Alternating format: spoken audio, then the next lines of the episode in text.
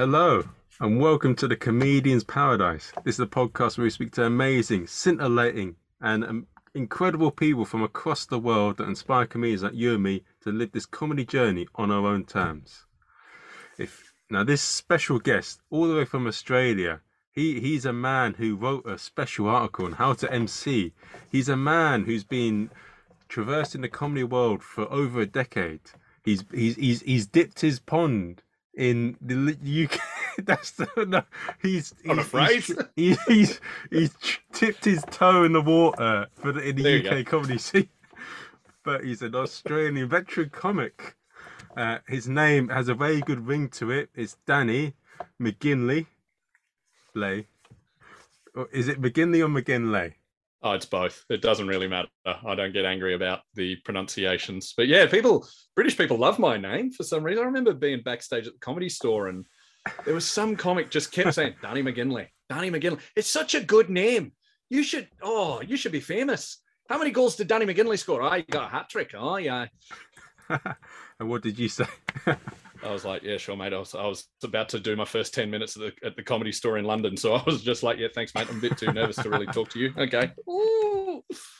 Th- There's this it's it's yeah and it's it's incredible um what's it called the comedy store in the UK and there's there's there's one in Australia isn't there and then there's one the original one is in LA then Don Ward went over there and did one over in the UK and then there's also one in Australia isn't there in Sydney Yeah, there is in Sydney. It's, uh, I don't think Don Ward or um, uh, Pauly Shore's mum had anything to do with it. I think they just stole the name. Uh, but that's probably the lo- that is definitely the longest running club in uh, could be Australia, definitely in New South Wales. And uh, yeah, right now it's owned by Century, who own the Sydney Comedy Festival. Uh, so I think it's brilliant. It's a great thing because I want more work from the Sydney Comedy Festival. of course but no, it is. It's a great room. It's uh, I haven't been to the Los Angeles Comedy Store, but definitely, it seems to be a name that is reserved for the uh, the premier clubs. Not that uh, comed- you know, uh, instant laughs isn't you know second tier, you know, up there as well. oh no let's be honest it, I'm mostly a comedian it is it is on the uh, on the it's, it's it's an on all right level but it's no comedy store Yeah, yeah, but uh, yeah, it's it's it's it's so. Well, one thing I found with the London Comedy Store and the it, with the LA Comedy Store, they got like four or five rooms. They got two of them have over 120 in them, but you have to pay a dr- two drinks and a and a meal. No, the two drinks to get into the LA Comedy Store, and you have to um, also pay the ticket and Yeah. they they got all these different rooms. They have a lot of celebrities in, and what they do that's a bit strange is they just get the first act to do his set, and then there's no MCing. He just introduces the act one after the other. yeah. It is. It, it's a very odd way they do things over there, and I suppose they, you know, America quote unquote invented stand up comedy. So I, Yeah. we should do it their way, but I guess the Brits just uh, improved it. Actually, I don't know enough about the history of comedy of, of where it started and how it organically came to other countries. But you need a host, for God's sake, you need a host. Although they also in America they go till two in the morning. You know, you hear the stories of you know big name comedians when they first started. You know, you saying, "Oh, I couldn't get on at the Improv until two a.m." And I go, "Who's watching a show at two a.m.? Like, what sort of marathon audience member has that level of patience?" Only those that are really into hardcore drugs. well, they're the, definitely the people who want to sit still and listen. But but it, it's yeah, it, it's a it's a it's. Does that happen in Australia where people get bumped off for a celebrity? Uh, I don't. I'll be. I'll be honest, Marvin. I I don't really play the open mic rooms in Australia anymore. There seem there's a bit of a um, I guess a class system you could almost say here that um, once you're sort of uh, at a at a pro level, like we have new material rooms, which you where where commit you know pro comics go down and do them, but I haven't done a proper open mic for a, for a long time. I, but I think at open mics people can get bumped, but uh, usually if a big name drops in, they just let them go on, and then whoever's on doesn't get bumped, but they get moved to later.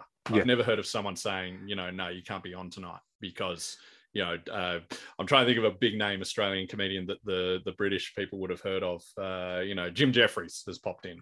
Oh, yeah, he's he's he's incredible. Did did he start in Australia or did he start in the UK? That's that's an interesting question.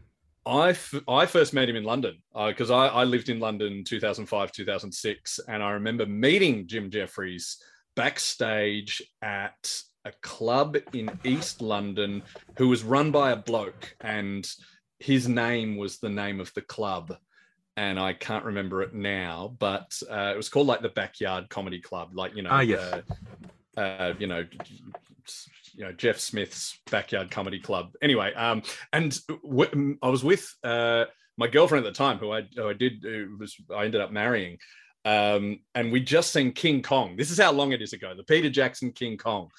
And uh, we met, and you know, just oh, there's another Australian. G'day, Jeff. Uh, you know, Jim. My name's Danny and we're, we're chatting and he said yeah we just saw king kong and he'd just seen it. And him and my at the time girlfriend had this big discussion about the pacing and the cinematography and the script right and it was this really intelligent discussion. He goes oh wait i've got to go on. And we went oh well, sweet yeah we'll, we'll come watch. I want to see what this guy who just had some really great ideas about comedy uh, you know and then he gets on stage it's all like hey women i want to i want you to suck my dick. Let me fuck your face. We go how is this the same bloke? He's a he's an odd cat. But yeah i've gigged with him many times soon. I think he did i'm not sure if he started in australia or britain.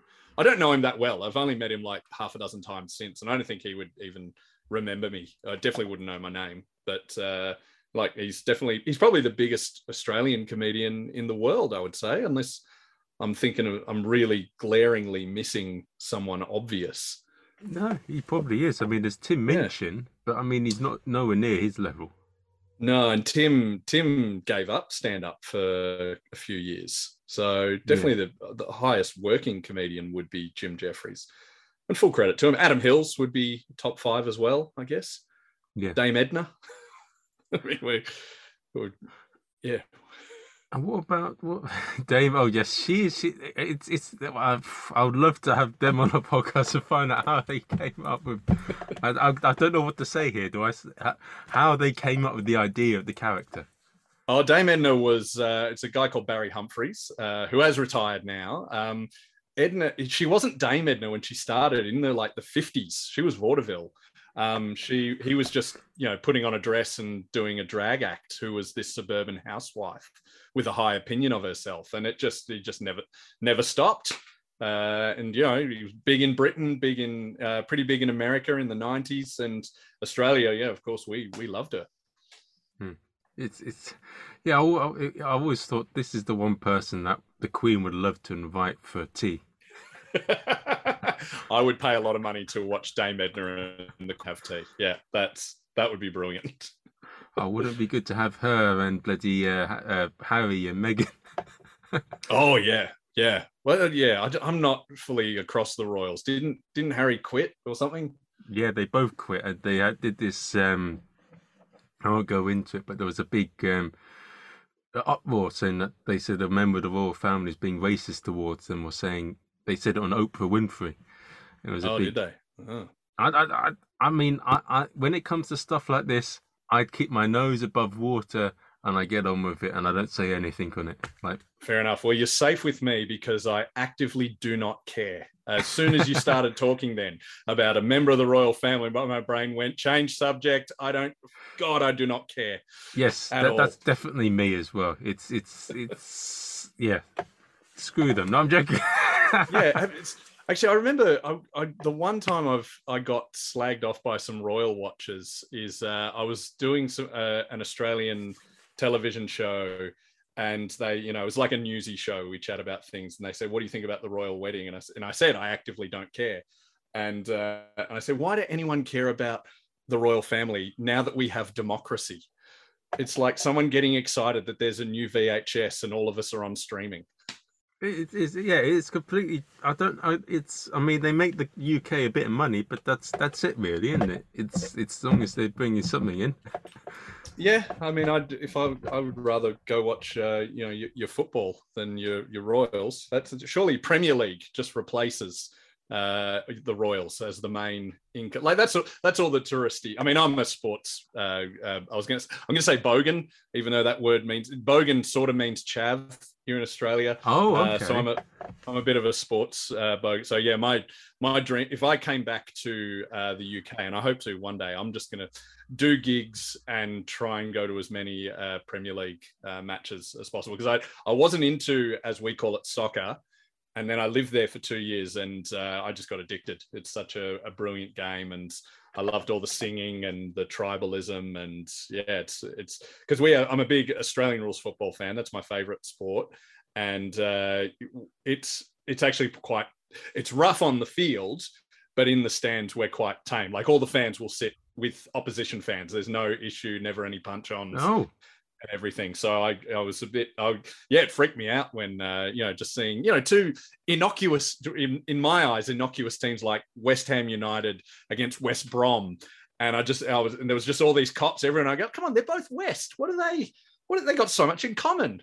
They both love football, but you know, they, you guys do you guys do the the the rivalries properly i guess oh we definitely do i mean it is yeah. it is proper hatred and it is a bit like a religion sometimes with football yeah. Well, my dad's from Glasgow, so my team is Celtic, so I know all about religion and football as well. Oh, you're an expert in it.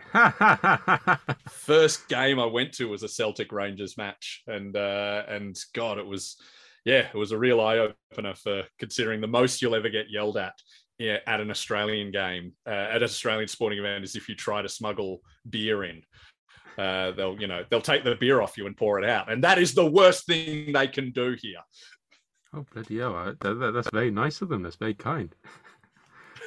it's very. Uh, I did. Um, I, I was. I'm going to drop a name here. When I lived in London, I became friends with uh, just another jobbing comedian who I, I thought was quite funny, and he was very friendly, named Greg Davies, who is oh, now, oh, of course, uh, oh, you know, massive and and huge. He came out to Australia for the Melbourne Comedy Festival, and I was having a beer with him, uh, and this random heroin addicted guy just ca- approached us on the street and he saw Greg and he went, Jesus, mate, you're so fucking tall.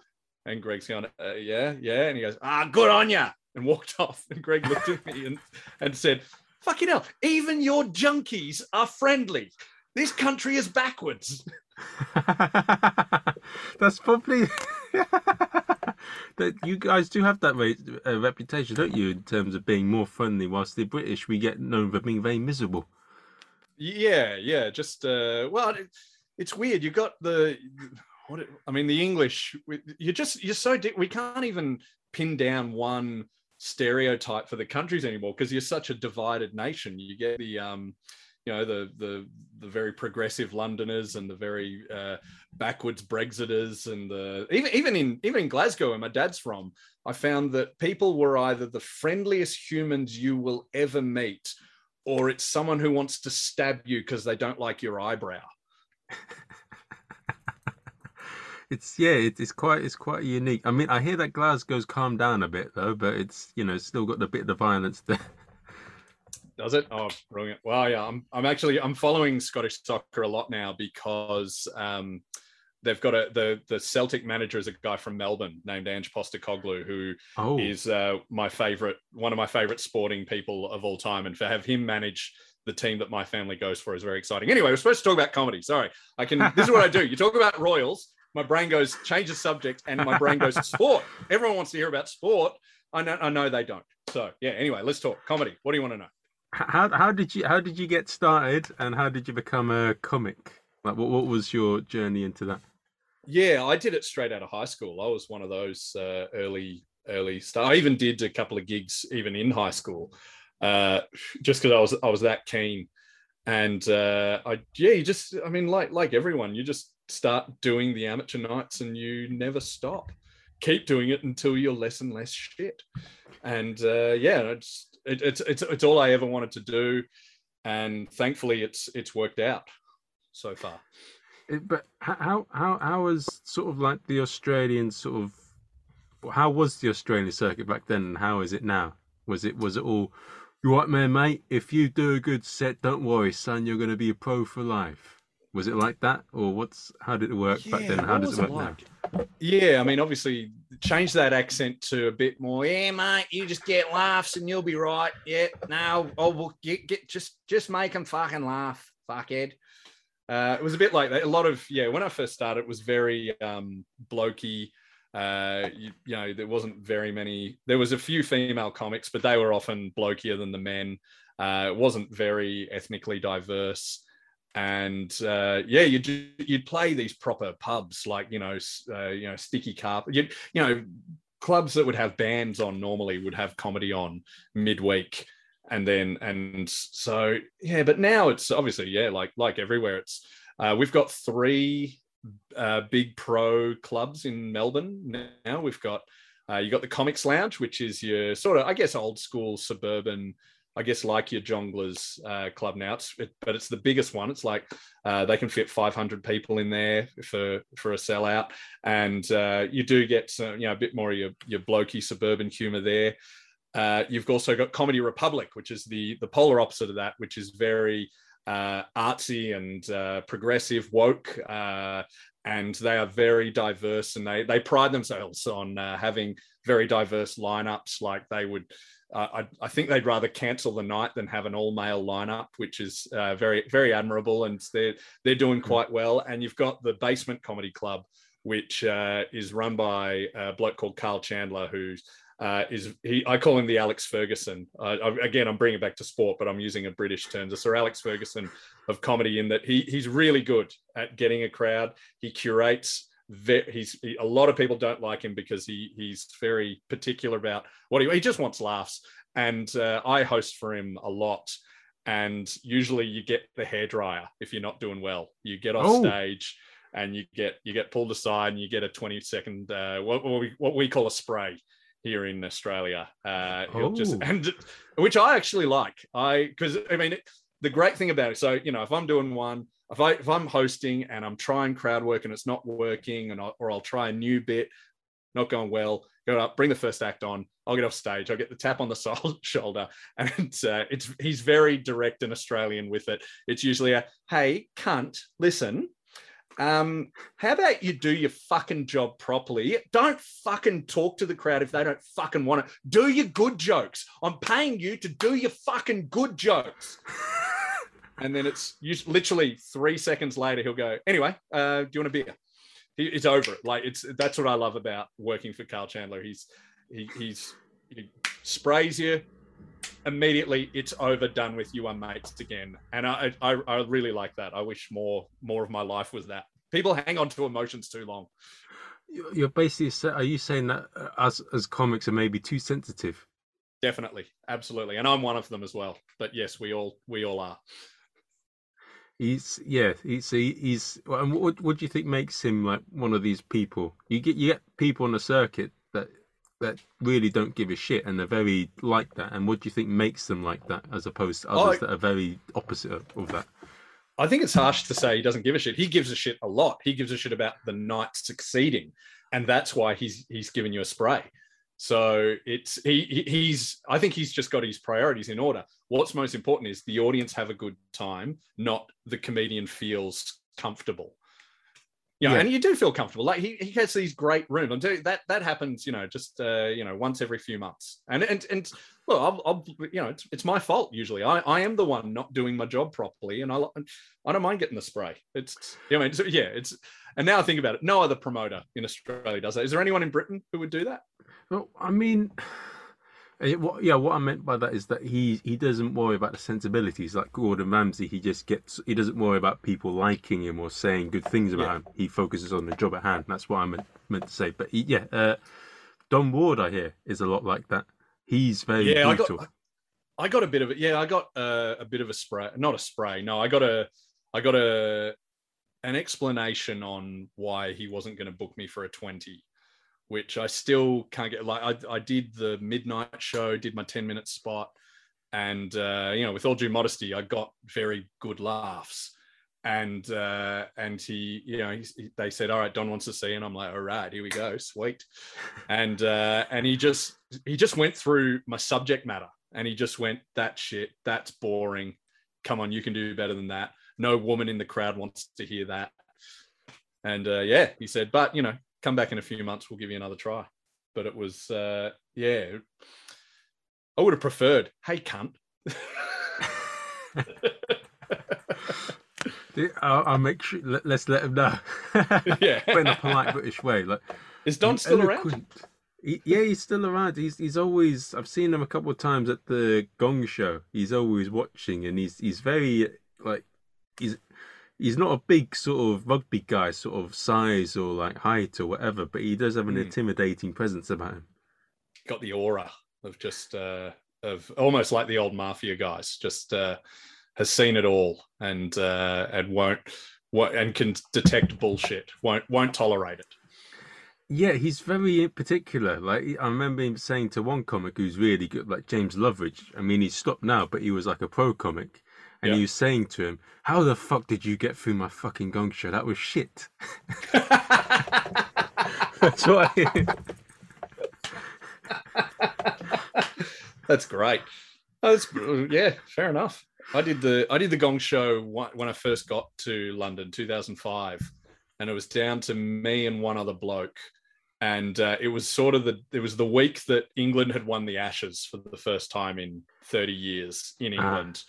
And the I remember the MC just went, "All right, it's down to the Australian," and the other guy, "Oh, we're not going to let an Australian win something this week. And the crowd went, no. so I came an honourable second. Fair enough. I mean, it's it's it's sort of gone full circle in a way because I think it'll be a very long time before England beat Australia in in in in Australia, and I think soon yeah. it'll probably be Australia winning the Ashes in England. They were close to it last time, but it'll probably well, we, we retained it last time. Anyway, hey, stop stop putting me back on sport. I'll, I'll, I'll hijack this conversation, Marvin. no, it's it's it's yeah, it's so there's a lot of brutality on both ends of the pond. That's good to know. oh yeah, oh yeah. But yeah, I don't get the. I think uh, look, and as a yeah, I think uh, as I said, I like it and but a lot of comedians don't like it. Uh, I, I and I, I don't envy promoters because you have to work out how to how to you know get your message across in different you know whilst also a com you know thinking of feelings because the last thing you you would actually want to do is make a comic cry, you make your MC cry when they've got to go up and you know close the first bracket. So yeah, it's a it's a, it's a thankless job, and I I I'm I could never do it. So my hats off to you there, Marvin, for running a comedy night. I would hate to do that. Yeah, to be honest, I do hate doing it as well at some points. But it's it's it's yeah, it's it's, a, it's an intriguing yeah, it's, it's a very um what a, yeah the sensibilities is probably one of the biggest things about it as well. And you got to be cautious if you're too polite, then people will try and try and twist it the other way. so it's, yeah. It's, so how would you t- if you had a if you do you host your room or do you you book in compères? Oh ah, well, that's that's an I I I often do a bit of both. Like emceeing is not necessarily the my main thing, but my act is probably a bit more Tommy Cooperish. And at the moment, I'm I'm working on. Do you know Tommy Cooper? I, I know I I know the guy with the fez and didn't he die on live TV? Was that him? He died probably the Frankie best Howerd? way to die as a comedian on stage, doing yeah. what you love. And well, he does magic tricks and they fail, and that's sort of similar to what I do in a way. And at oh, the okay. moment, I'm working on a bit where I'm playing a Cockney character, and I'm seeing how that's coming across. So I'm developing yep. material for that, and I'm test going to test that for a few months to see how that goes. In my but, experience, you know, characters should not be hosting shows unless the audience all know the character. Like a Dame Edna could get away with it, I think. Yeah. Well, so yeah, that's something that we don't have that in Australia. Characters. I don't know anyone currently working who plays a character on stage that I can think of. We used to have a lady called her character was called Ethel Chop, and she was this very cantankerous, horrible old woman. And uh, but off stage, you know, her name's Andrea. She was she was delightful. So, but th- I haven't seen her for about ten years. So I don't I don't. That's like um uh, the Frenchman Mas, uh, Marcel Lucont, Alexis. Oh, he's like he comes out and he does well, but I, he's he like yeah. There's no one in Australia doing that. I think Aussie crowds would freak out if a like and and Aussie crowds uh, don't know that Marcel is a character. I think that's why it works uh, here. We, yeah. Ooh. Actually, I can tell you this. Uh, two friends from high school got engaged, and uh, I, I wasn't really friends with them Like you know, two people I know, and about oh, 15 years later, they were saying, yeah, yeah, he proposed after we saw a French comedian at the comedy festival. I go, there's not many French comedians. Do you remember his name? Marcel, Marcel Lucont. And I go, oh, Alexis, you know, that's, he's English. And they were like, fuck off. like, so they got engaged that night. He's a pivotal part of their story. And they had no idea that he was a character. he plays it bloody well, man. He does, yeah. My my favorite. I love doing a gig with uh, Marcel. My favorite moment is when you walk uh, backstage and you see Marcel become Alexis, because Marcel is, you know, that dour, angry Frenchman, and Alexis is the happiest Englishman you'll ever see. Just you see that big grin appear on his face, going, "Yeah, that went well. Let's go have a beer." yeah, I, I, like his arrogant uh, where he, he, gets a bit of wine, and he he was he, there's this famous bit he does about the London Underground. Oh yeah I'm not going to torture it, but it's a very. Um... Okay. yeah, I, I, don't think he did it in Melbourne, so I can't say I've seen it. But it's it's a very yeah he's he's he's he's a brilliant actor, isn't he? He's he's um... he is yeah. So you mentioned there's something. So you gig for a few years on the UK circuit, and you've been for decades on Australian circuit. So you mentioned that there's not many character acts. In what in what other ways would you say that makes Australia circuit different than perhaps the UK and other comedy circuits? Oh, I mean, I'm, I'm talking from a very dated perspective here because I've not been back to the UK in a comedy sense since 2008 was when I was last there. I was there in 2012, but just on holiday. I was on, we were just flying through there on my honeymoon, and I didn't want to see any stand up whilst on holiday. I'm not. I got I got mates who are just hardcore. Like one of my one of my best mates, Nick Cody, uh, you might have seen. He's he's pretty big act here now.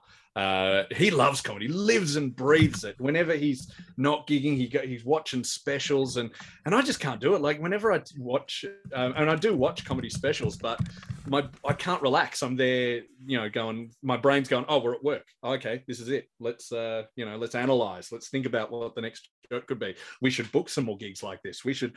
Whereas, yeah, I can't do that now. Sorry. What is different about it? Um, Britain versus Australia. It's pretty similar. Um, I would say there is more crowd work in in England and and and Britain. There, I, would seem to be a much more um, uh, yeah ability to do crowd work through through the compères and also a massive difference is comedy is a lot more respected over there like I, it sort of freaked me out when i'd open up a newspaper and there'd be the listings of you know the movies that are on tonight the nightclubs and the comedy. And who was on? Even though they were you know semi-pro rooms they would be listed in the newspaper. I mean that just never happened in australia. We you know you rarely you would get sort of the the big commercial clubs like the comedy store in sydney might have listed if they had a big name headliner on like a you know an arj barker or a kitty flanagan or something. But normally they're just not there and people yeah just go to these clubs not through the newspaper. Uh, I don't know if it's still like that in Britain, but it was definitely more respected uh, there. And you you also seem to have those year-round West End comedy shows where people do their Edinburgh show. Uh, there we only have really the festival. So, so you know, Melbourne Comedy Festivals in March, April, Sydney Comedy Festivals after that. Uh, Brisbane and Adelaide are before it. But apart from that, it's very rare you see Australian comedians doing their festival show outside of it. It's happening a bit more now where people like, but it's usually people like Jim Jeffries or Adam Hills who have done it, done the show overseas, and they're finally bringing it to Australia. Okay.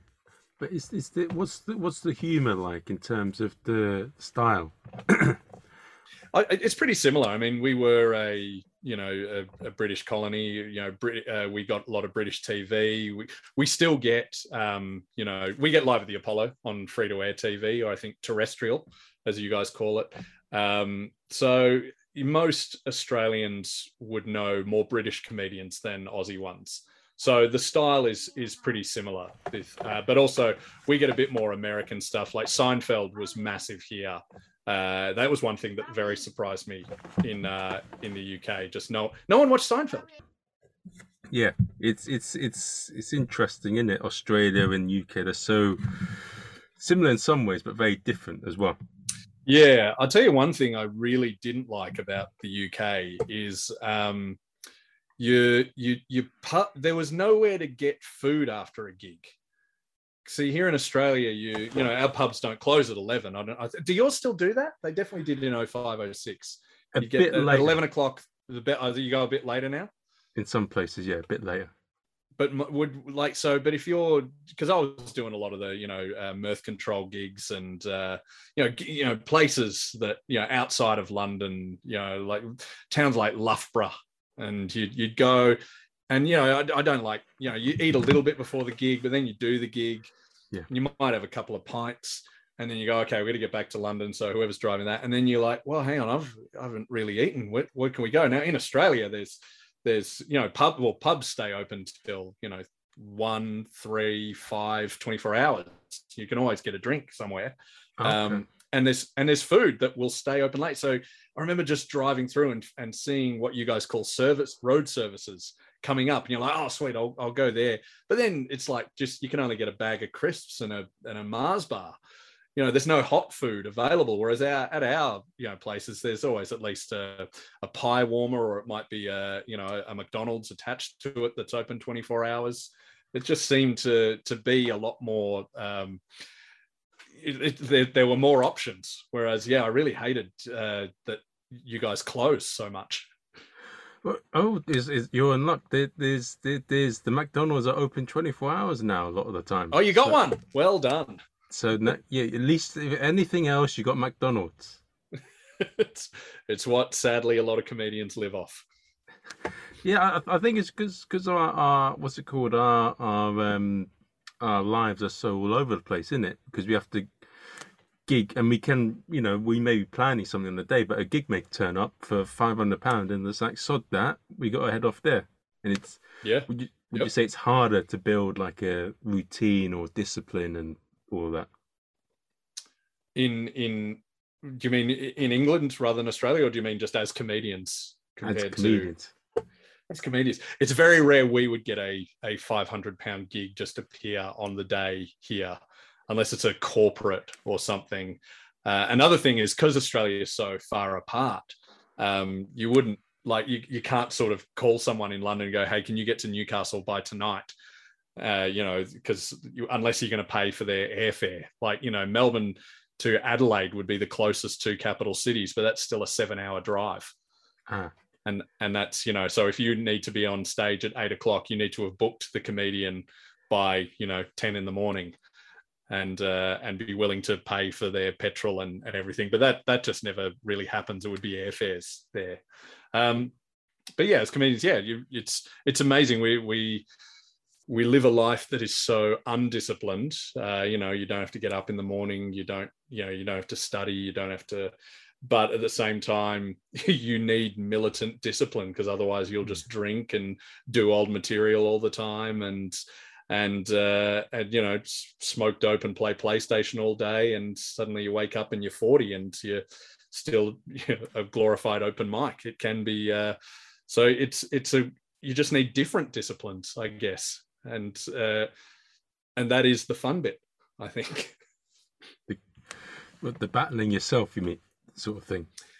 battling yourself and and the disciplines we have to have are sort of fun disciplines like you know write material uh, go watch other you know watch other comedy um, you know keep performing keep getting up on stage and making people laugh because it can it does become work it's uh, but you know it's it's such a only a comedian could sort of have that thing of like oh great I've got to go to the pub tonight. I've got to be the center of attention for 20 minutes. Oh, this is going to kill me. And what is is um? So you mentioned a bit about Australia. that You got the festivals, and you don't do the like in in London. We have the Soho Theatre, and a lot of as you comics, Yeah. as you say, do loads of hour shows from Edinburgh. And you Hmm. can't do it in Australia. Do, do the Australian comedy festivals are they just as long as Edinburgh, or are they a lot shorter? And like, do they have the same sort of awards or same sort of structure? Yeah. How do they work? Mel- Melbourne is very similar to Edinburgh. It's three and a half weeks, and you know the bigger names would do the whole the whole run. Um, I tend to do two week runs, uh, but yeah, definitely the award there, which have just changed the name of. Uh, it was the Barry Award after Barry Humphries, who was Dame Edna.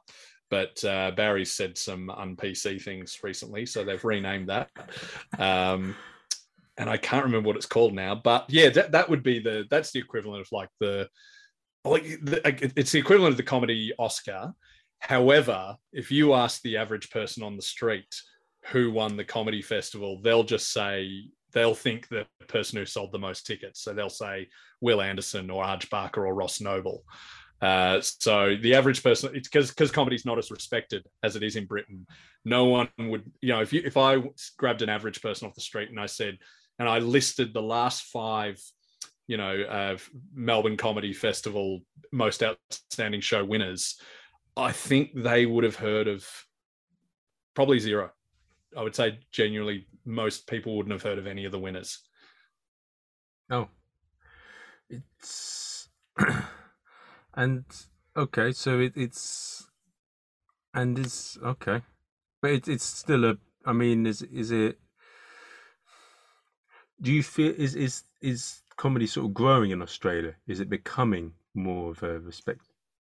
It's not. I wouldn't say it's it's it's growing, as in more people are going to see stand up and stuff, but it's also shrinking in that Australian media is not in a good place. Um, you know, I, I, assume it's the same in Britain. Free to air terrestrial TV, broadcast. No one sits down to watch a TV show that's being broadcast at a certain time anymore. Like, except for like you know sporting events and stuff. But most people are watching your Netflixes, your Amazon Prime, your the equivalent streaming Apple TV. Uh, no one's sitting down and watching, you know, Channel Seven to watch a, a show. So there's not many shows being made. And for the streaming services, there's not no I can't a few comedy shows are being made, but mostly they're just importing shows from America and Britain. So there's a few TV shows being made here, but there's really not much opportunity. So a lot of our content is online, like some of the biggest YouTubers are here in Australia. So it's it's so people know their, their favorite YouTubers as for stand-ups, uh, I think you know people go to the clubs. Like we're all, you know, I'm making a living and everything, but I'm not sure how many people would know me straight from stand up. Mostly I'm known from uh, doing, I used to be part of a sports TV show. I've done some sports broadcasting. And uh, so I've got a bit of a cult following with that. But just for stand up, not many people are, are, known here. Yeah, you you got your big names. Uh, I don't know if you've heard of Wil Anderson, Dave Hughes, Judith Lucy, Denise Scott, Kitty Flanagan. Uh, they're all big, but apart from that, it's yeah, there's not too many new stand ups that that the average person on the street would know. Whereas it seems over there, people know your well, you know, if someone goes on Mock the Week or QI, then they're sort of known in the zeitgeist. Is that fair? I don't know if QI is still big, but these are the shows that I've heard of. Yeah, similar. It's they're not they're not super big, but I mean they're enough that they make a good living on it, and they're very comfortable. Yeah. A lot of the ones that go on these TV programs, yeah. But it's yeah. it's still not as big as it used to be. Like live at the Apollo it used to be a much bigger thing than it is now. Mm. And that's that's because there's no monoculture anymore. There used to be you know five channels on TV, and TV was the only thing you could really do. There was you know some, you know people some people listened to the radio or read books or played video games, but most people just watch TV. And you go into work the next day and go, what did you watch? Did you watch you know ABC or did you watch Channel Seven, Channel Nine, Channel Ten? And there was so there was like five, four options, and then you know you get a show like Seinfeld, which I said was massive here. So everyone watched Seinfeld. And so the dream was get on TV and you're one of people's four options that they can see. Whereas here in Australia and of course in Britain, there's so much entertainment, so many other things to do that it used to be, you know, you say, like, did you watch Friends last night? Whereas now you've got to ask, have you heard of Friends? You don't ask people if they've seen the show, you ask them if they've even heard of the show that you're watching. And we're all just split off into different little subcultures of uh, experience. So it's very hard now to become a very famous comedian that everyone's heard of but you can definitely build a fan base, and that's that seems to be the way we're all we're all heading, and that's for all arts, I guess.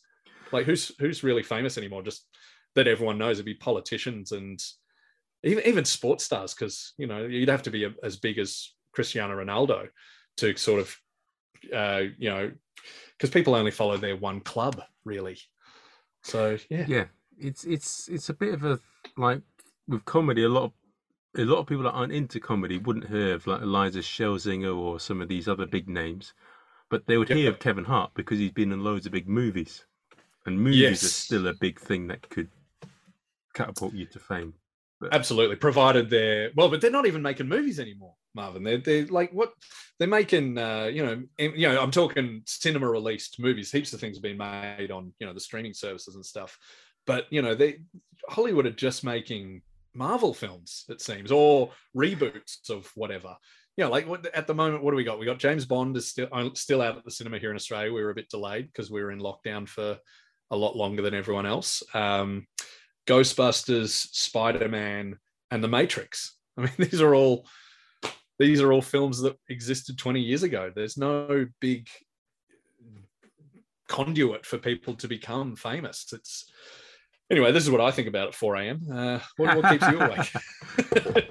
but, but what um uh, one of the things though if you get famous too quickly i mean if and you haven't sort of paid the paid the dues aren't you going to be putting on a b- bad show and putting people off comedy Absolutely, yeah, and it, it- there is certainly people who do. I mean, you, these, uh, you know, a lot of YouTube comedians they they get a massive following because they do YouTube really well. You know, they they get that cult following, and then they do stand up, and the fir- pretty often their first gig is to a you know two thousand seater theater that they've sold out, and the crowd love it for the first few minutes. But imagine that's your first gig. You got no skills. If it goes slightly badly, you know, you've got no, you don't know how to turn it around. Often they haven't uh, there was there was a YouTuber here. I won't name names, but um, got very big uh, 2019. Oh no, uh, 2020 during the during the first bit of the pandemic.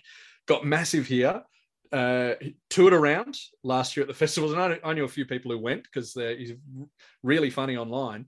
They said all he did was um, show videos that they'd already seen, and they Yeah. paid 50 bucks a ticket to watch him go. Oh, remember this one? Play you know they're never going to go back to you know those if if those people had never seen comedy before and they go oh is that all comedy is? I guess i'm not going. It is terrible. But would would it would i think a lot of us would take advantage of it though if we were in that position. oh position. totally. Yeah man. I don't begrudge them at all. Especially as i get older you know and you got to feed kids and everything absolutely. God i used to use you used to be an idealist but that dies off in age. I did a i did a gambling ad the last two years. I've did a couple of gambling ads that uh, I was very when I was hosting a, a sports show. I was very uh, nah, I'm not doing it. I was telling telling the the agent, nah, don't. The a few of them were like, oh, do you want to? How about nah, not at all, not at all. Show got axed uh, due to COVID, and I was and then I was like, yep, all right. Who wants me? And I was doing bet three six five ads, hey you, you got whatever works whatever works. And I and I, I did keep some semblance of um, honor. I my my deal was I never talk about gambling in the ads. I just talk about sport in general, and then it's you know it's just presented by Bet three six five. Oh, okay fair enough not- it's- But it's- you know, after two years of pandemic, I'm sure if they said, "Yeah, we'd like you to talk about the odds now," I'd probably go, "Well, yeah, okay, fair enough." just shove a couple of thousand here and there no Yeah. worries You know, I look at the kids. I go, "You hungry again? Damn it! All right, let's go." Now, one one of the things that I want to talk about now, following on from that, we said there, is how I found out about you, which was through the famous, and you said it became viral, and it was translated in Mandarin. Your article on how to MC. Now, when I saw that, I thought of bloody hell, how many times have you seen bad MCs as made you thought you had to put up an article for it? yeah, uh, a lot, um, and and in in Britain and Australia, you're just seeing, and and all over the world. Like you know, I've done some gigs in the United States and uh, through Asia, and you just see it, and they're, and they're all making the same mistakes. So I just sort of I got uh, I was at a birthday party for another comedian, and I just found myself uh, having a beer with two other guys who I uh, thought were really great MCs, and I said, you know, we should just write an article about how to do it and uh, and and they were like yeah yeah we should do it we should do it and i'm like all right sweet and and then then one said how about you just start it and we'll we'll edit it. So then I just did it all and uh, sent it to them first, and they went, they said, yeah, that's fine. So I get all the credit, but they're they're thanked at the bottom. Harley Breen and Justin Hamilton, who are both good MCs. But yeah, it's it's sort of I do get a lot of uh, open micers saying I read your piece before my first MC gig and it really helped. So that if that's my legacy to the comedy world, then I'm I'm happy with it. And have do you has it changed a lot of the MC that you've seen, or do you still see a lot of bad ones? Would you say? uh, well, I don't see many MCs because I'm always booked to MC. My style ah. is very energetic, and I like crowd work, and I'm yeah, I would say at least seventy five percent of my gigs I am I am hosting. So I don't see too many MCs, and if because if, if, I'm not hosting and I'm headlining, and usually I um, I'm getting there late because as I've I've got two small kids, and so I you know if I'm headlining, I'm putting them to bed, then driving out, and the show's already started by the time I've got there. I haven't seen a bad MC for a while, but that's only because I haven't seen many MCs for a while. but what what so following on from that, what would you say is your advice for um, building banter with the crowd and not being awkward because I've seen that a few times. And of course, yeah. Um, yeah, what would you what would you say your main advice for that is? Two things. Uh, one, uh, and these are both in the article. One is if you're if you're not experienced with crowd work, don't do it yet. Don't do it. Do it uh, don't at the start do your best, best, most accessible material. And what I mean by that is, you know, you're you could be the first comedian this audience has ever seen, and a lot of uh, people are they've seen if they've only seen stand-up comedy on TV or in movies, they've seen someone like Jimmy Carr talk to someone in the crowd and just mercifully, mercilessly destroy them, which to someone who's paid money to go see a Jimmy Carr show, that's fine. They know what they're up for, up for. They're up for that. Whereas, or if you've seen the film The Nutty Professor with Eddie Murphy, I don't know if you've seen yeah. that. That's got a comedy club scene. And it has, you know, him just, you know, the MC just comes out and goes, right, you're fat, you're ugly, you're a dickhead. And they and audiences think that's what it's like. So they're as scared as you. So if you come out and just do material that they can they can you know access and understand and learn the passage of uh, this this the um, rhythm of hearing a joke laughing communicating and then do crowd work once they trust you. You've got to build up trust. And the other thing i would say is don't point to someone in the crowd and go hi mate what's your name? What you what do you do? Because you know that that person could you know they you don't know what you're going to get. They might freak out they might not speak english. They might have a, a you know a, a horrible speech impediment and just you know always ask the crowd as a whole hey is anyone here from out of town? Hey is uh you know is, uh, hey who's seen spider-man if you want to do your spider-man gear? And then the people who want to chat will reveal themselves. Then you talk to them.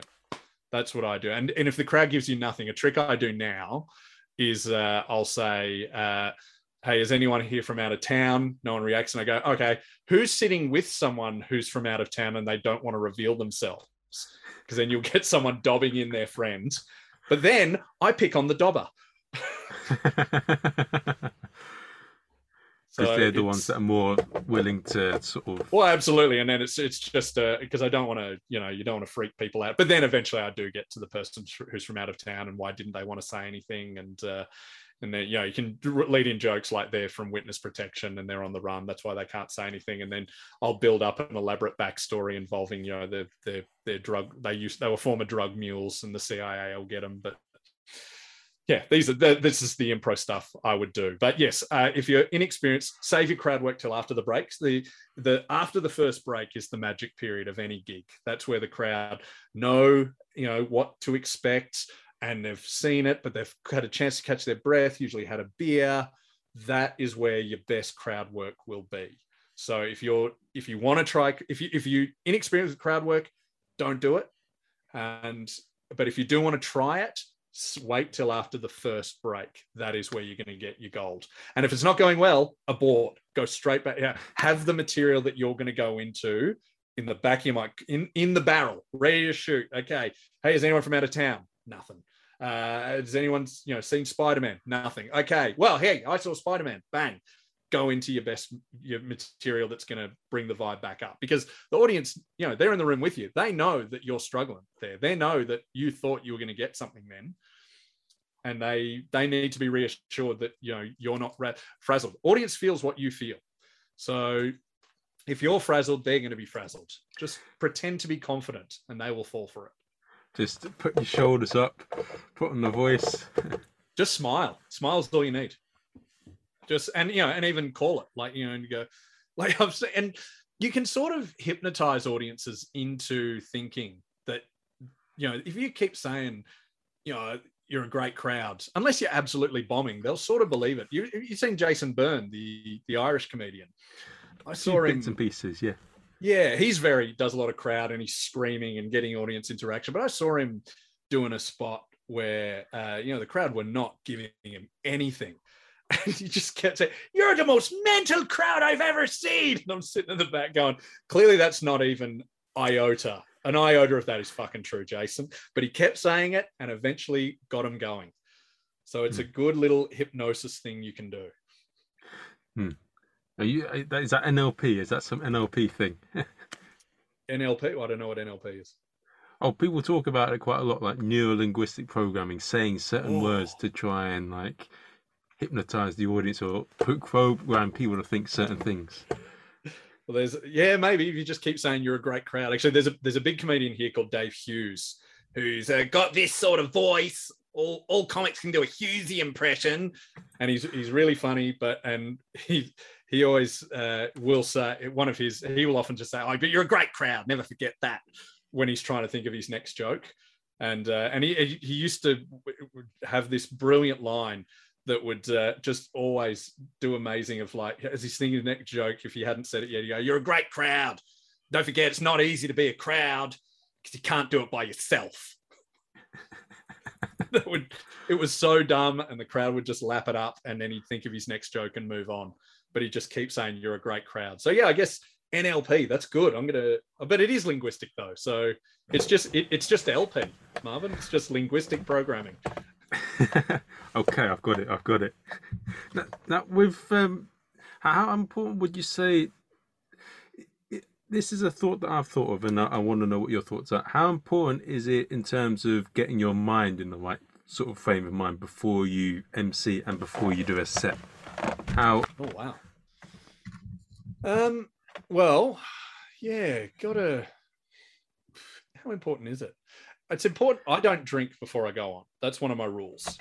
Uh, I just, even if I'm, I've had one beer and I'm two percent off my game, I can feel that, and I hate that. So, just having your brain ready is important, and I suppose, yeah, just wanting to be there is the thing. Like I, I, I love what I do. I love being the center of attention. I love getting up, and I, yeah, I guess having your brain in that space is important. But it's never been an issue for me because I, I love it, and and you know, I guess like all comedians, I'm a bit egotistical. That even if it's not going well, there's a part of my brain going, Nah, I can do. I can get you. I'll get you. I'll win you. This next joke is gonna fucking get you. I'm gonna get you.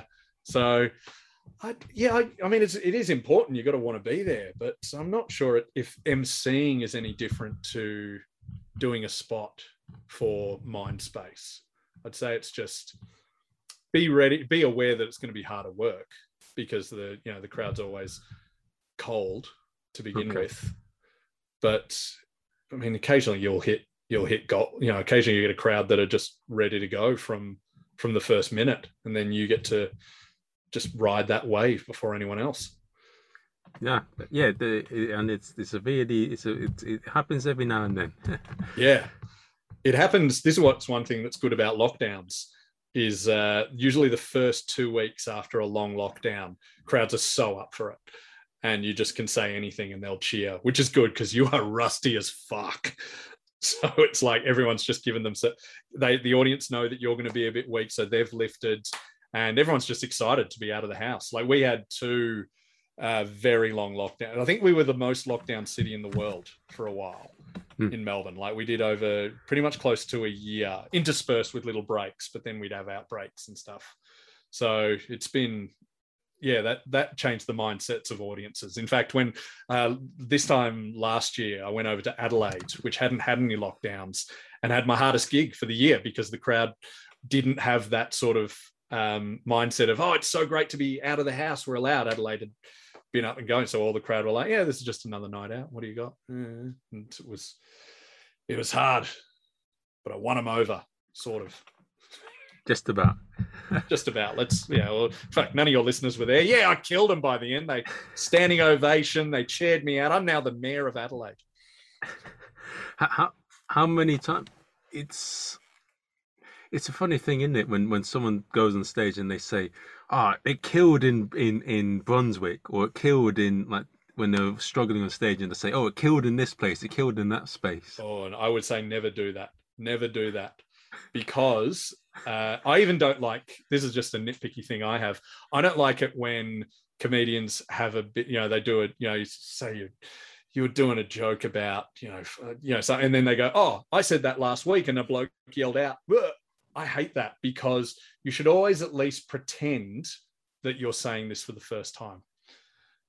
If you, you know, you if you if you're referring to, oh, I said this last week, it's sort of reminding the audience, oh, by the way, I'm just reading from a script in my brain. You're not special.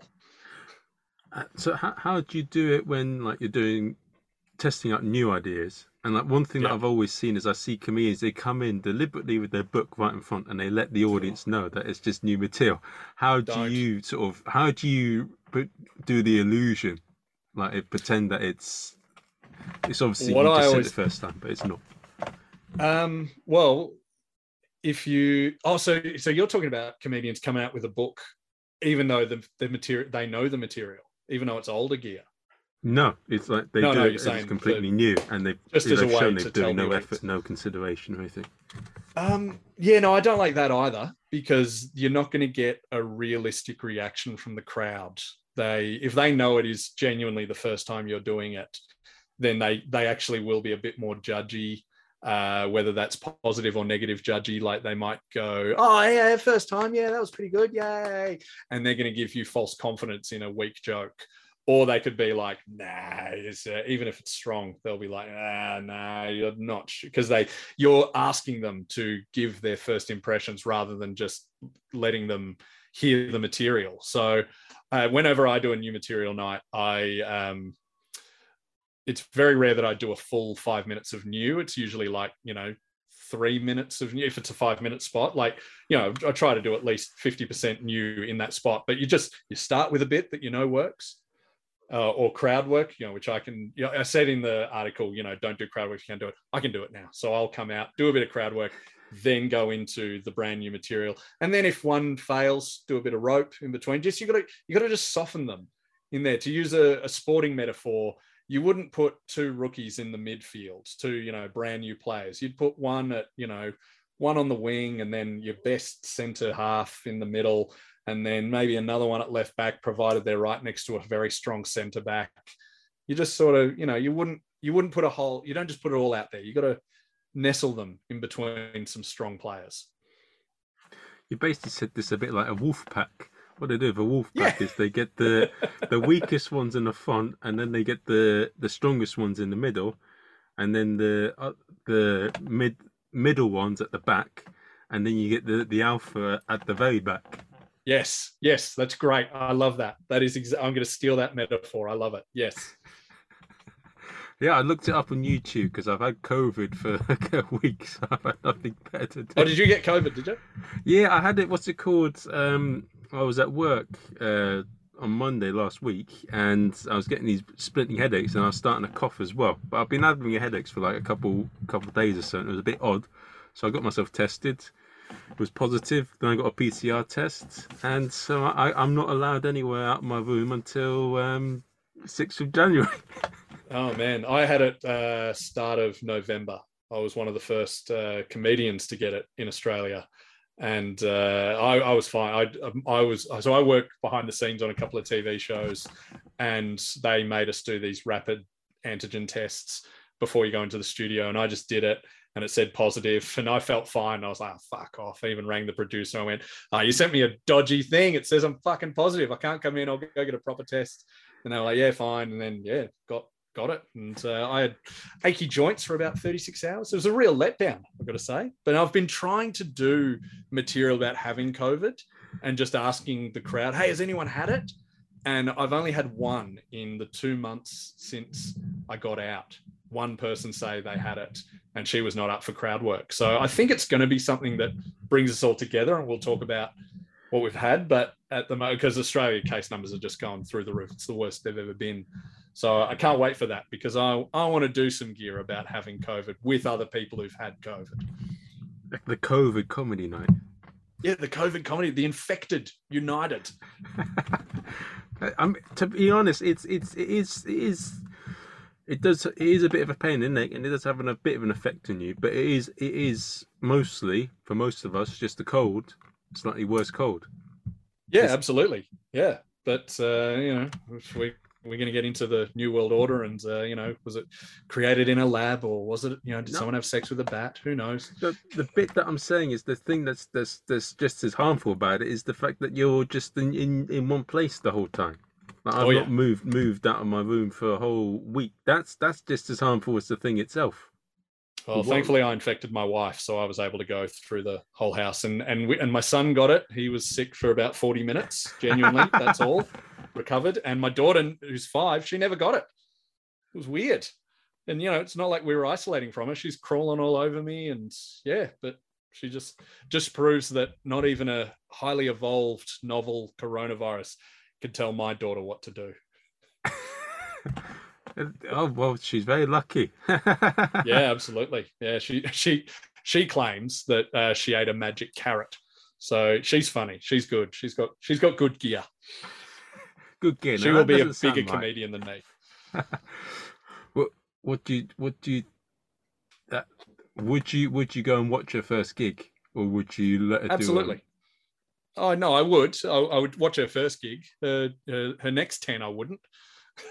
but first one, I'd be there supportive. I would go watch her if she asks, but I wouldn't want to be there looking over her shoulder and telling her what not, you know, you're doing that wrong. You, I'd let her make those mistakes. Everyone's got to, you got to learn. It's ultimately an apprenticeship what you do here. This, I, I think of stand up as a trade.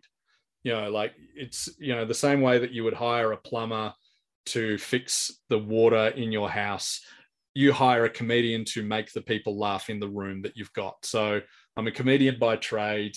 And yeah, if my daughter wants to do that, then yeah, go. I'll I'll tell her the basics and you know, you know, go go watch her the first time, but then just get on the building site and learn. Hmm.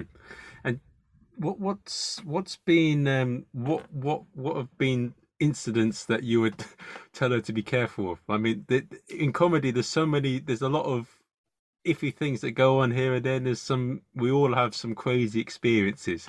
What has been yeah. one experience that has shook you to the core in comedy? Oh, um, I've got two worst gig ever stories. Um, yeah, I'll go with I'll go with the more recent one, which was way worse. So I, um, as I said, I'm mad for Australian rules football, AFL, uh, Australian Football League. It's here, and I was um, might I go for the equivalent of like Leicester City, this team that is terrible. They're from a shit part of Melbourne. They're called the Bulldogs. And um, for some unknown reason in 2016, we won it. And, you know, never heard of, unheard of. We'd only ever won it twice in our whole 100 and 100 year existence, but we won it 2016. Went straight back down. Never, you know, got to the grand final again last year, but doesn't matter. Um, and I was part of that. I was I was sort of working for the club, um, doing funny, uh, doing some funny gear for them. I, I could go into it explaining the nitty gritty, but ultimately I was like the the official comedian cheerleader of the club, uh, and I did, got asked by the club's president, uh, who's the equivalent of the owner of the club, to come to his house and do a gig for the, all the players before the season in 2018 started. And, and I went, yeah, sweet. And he goes, mate, just just know it's just the boys. We're gonna have a few beers. Nothing's off topic. Go do whatever you want. I go, great. I'll be there. What an honor. So I go to his house. It's this mansion in the rich part of Melbourne, and it's not the boys. It's not the players. I mean, they are there, but it's the players, their girlfriends, the women's team, their partners, the board, the new CEO, and a couple of sponsors. And I literally walk into the party, and the president is making a speech and goes, Oh, great, I'll bring you on in a sec. So I've had no time to adapt the set I'm going to do. And I walk and I walk out there, and literally, what the speech he's saying is, you know, thanks for coming. Um, we, look, uh, and he was announcing that the captain of the women's team had done her ankle really badly and was out for the rest of the year. So all of the all of the women's players are realizing that they're without their captain with and they're about to go into finals. The, and then he said to the male players, look, some of you are about to have a terrible season because it was their season was about to start.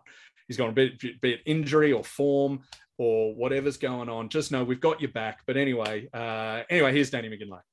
So I walk on to perform to about 50 people who are all very depressed. And I've since found out from players, because they the male players were in preseason, they'd had to run a marathon that day in 35 degree heat. They had no energy and they were there surrounded by sponsors and board members. They did not want to be there and I start doing the set I was going to do, which I'll admit the material I thought was going to be doing to some male footballers having beers was a bit more bluer than I would have done to that crowd. And it just went so badly, so unbelievably badly. I have barely worked for the club since. So that shook me to my absolute core. And I would say to my daughter, if a gig seems too good to be true, it probably is. Don't do it. Whoa. My God. Well, it just really? seemed too perfect to be doing a gig in front of my favorite footballers and they're all having a beer and a laugh. No, of course, that's not what it was going to be. It was going to be this corporate function. Just sort of thought more about it with my head rather than my heart. it's yeah, um, but they're, they're sort of things that shape us or traumatize us. Which which which do you think it is? oh, it did both. Absolutely, did both. Um, what what did help is um, it went, you know, it went badly, and I, I sort of lost a, a, fair few gigs with the club. But a couple of the players uh, came up to me and, and were all because because footy's a, a, team sport. They were just doing the teammate thing of oh, there's our there's our guys having a rough day. So they were they gave me a couple of beers and they were like, no, nah, it's fine, mate. No, don't worry about it. Don't worry about it. Well, you know, and then they started small talk and you know, because I was ready to, you know, I was ready to call Lifeline straight after I walked off that gig. It was very bad, and uh, and but yeah, they, the players were good and they've all become good mates. And I now do a podcast with one of them, so uh, which is one of you know, it's just going pretty well to do a. a it's it, it's just the the small child in me uh, would be very excited to be doing uh, an activity with a premiership winning bulldog. It's it's huge. Oh, and so I've got two more questions on from that because that's a very it. interesting point. So, um, what has been the weirdest thing you've seen in in comedy? And following on from that, like, um, what would you, what is your biggest advice in comedy, and what would you like to plug? Okay, um, what's the weirdest thing I've seen on stage? Um, what is? I mean, you just see a lot of people giving it a go, and uh, and you know, trialing weird stuff that you just doesn't go anywhere. I don't know. I can tell you one of the questions you th- sent through that I do have an answer for is you said, um, "What's the worst emceeing you've ever seen?"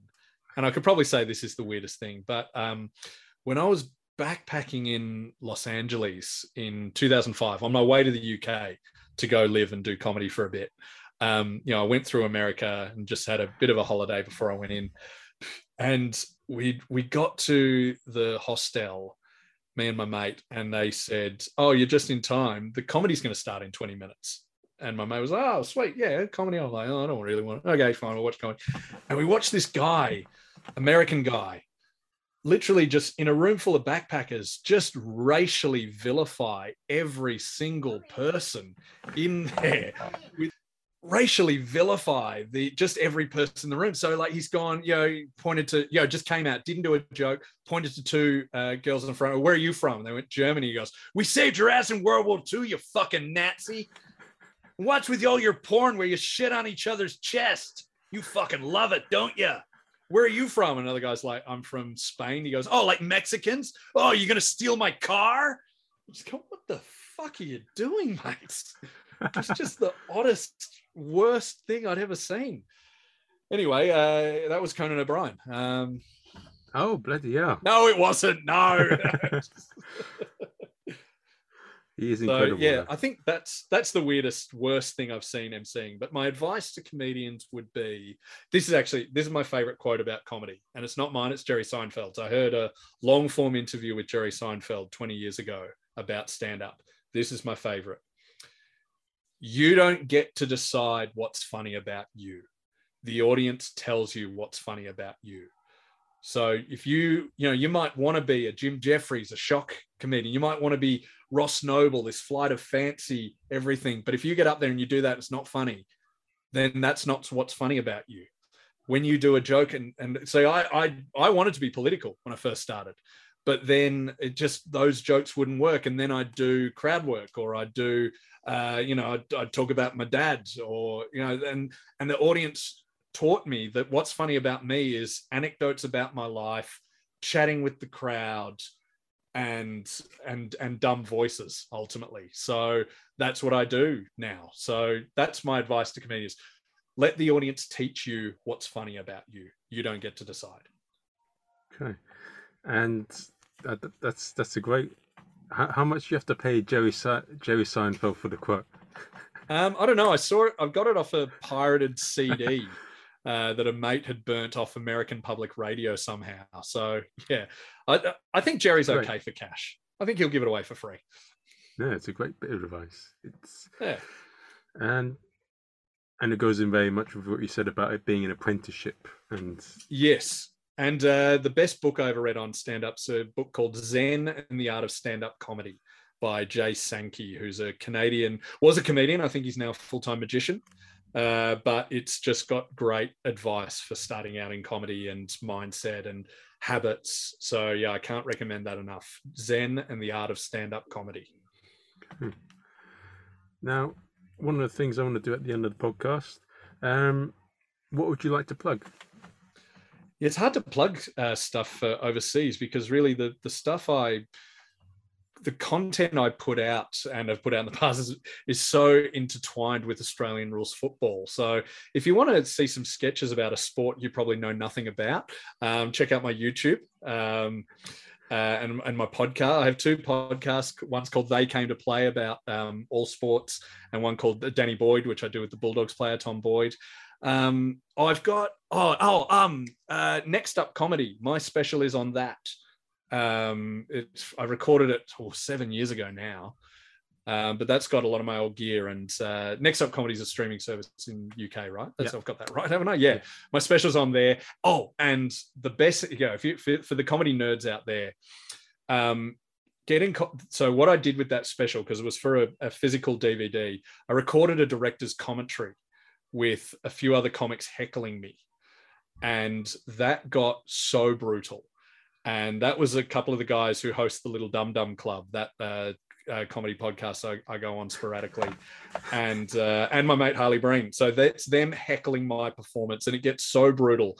And I think it's a lot funnier than the actual stand up. So if you and I have that audio, so if any of your listeners want to hear, um, you have to download my special on Next Up Comedy. You have to watch it just so you don't miss any of the jokes. And then email me uh, himself at dannymcginlay.com. I will send you the audio of that, and you will you can enjoy the greatest roasting. It gets very dark, by the way. That is absolutely R rated. Uh, the- like I'm pretty sure I, they tell me to kill myself within 45 seconds of it starting. So it's very brutal, but it is a lot of fun for comedy for any comedy connoisseurs. Well, I want to say, guys, back home, that is true love there. now, um, guys, I hope you've enjoyed Danny. Hope hope you've gained a lot of value from it. Hope you share it with your friends. Give us a review on Amazon or iTunes, and I'll see you guys at the next episode.